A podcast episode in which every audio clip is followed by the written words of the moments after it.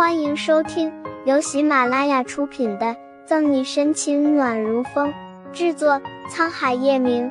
欢迎订阅收听。第三百二十三章，叶晨玉胃病犯了，使不上力气，叶晨玉整个人都靠在沈西的身上。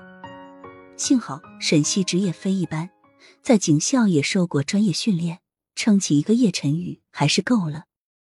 好不容易把叶晨玉半背着扶进家里，沈西将他靠在沙发上，手忙脚乱的帮他脱下大衣。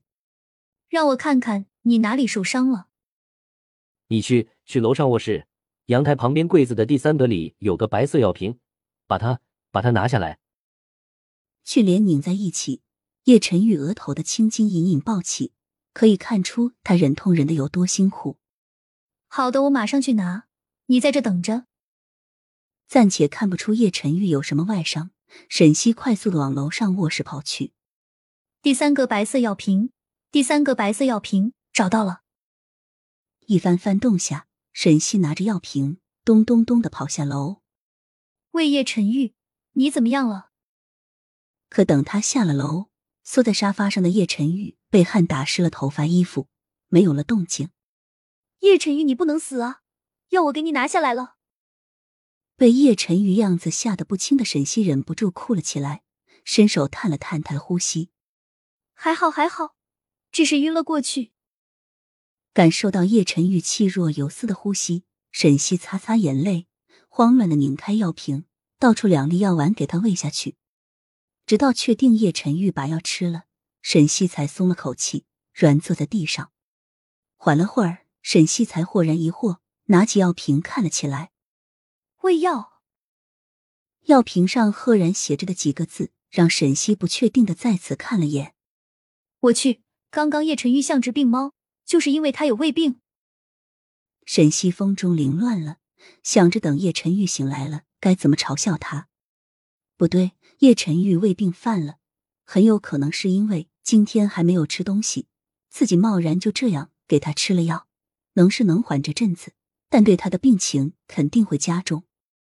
坐起身，借着灯光打量紧蹙着眉的叶晨玉，沈西抿了抿唇，抽了一张纸巾，小心翼翼的帮他擦着额头上的汗水。算了，谁让你是叶晨玉，真是欠你的了。叹气一声，沈西把纸丢入垃圾篓里，挽起袖子朝厨房的方向走去。叶老太太虽然走了，但厨房里的东西还是备得很齐全。看着应有尽有的厨房。沈西一瞬间有点不知道该怎么下手了。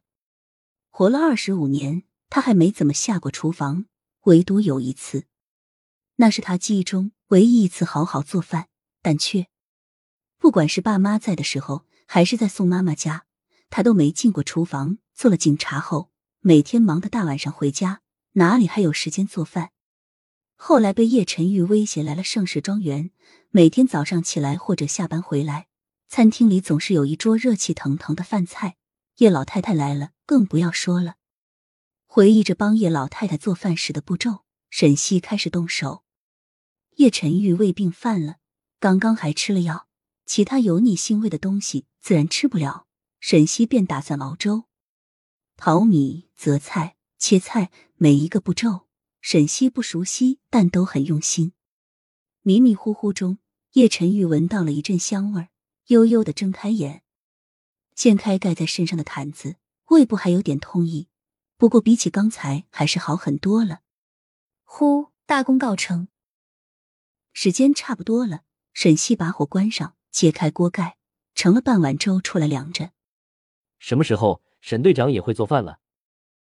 循着香味走到厨房门口，叶晨玉斜靠在门上，苍白的脸色带了点润色。沉浸在喜悦中的沈西被吓了一跳，在看见叶晨玉邪肆的模样，但又着急的心放下一半。醒了，瞪了叶晨玉一眼，沈西用盘子把粥端出来，冷哼两声：“哼哼，没想到天不怕地不怕的叶大 boss 居然会因为胃病疼得死去活来。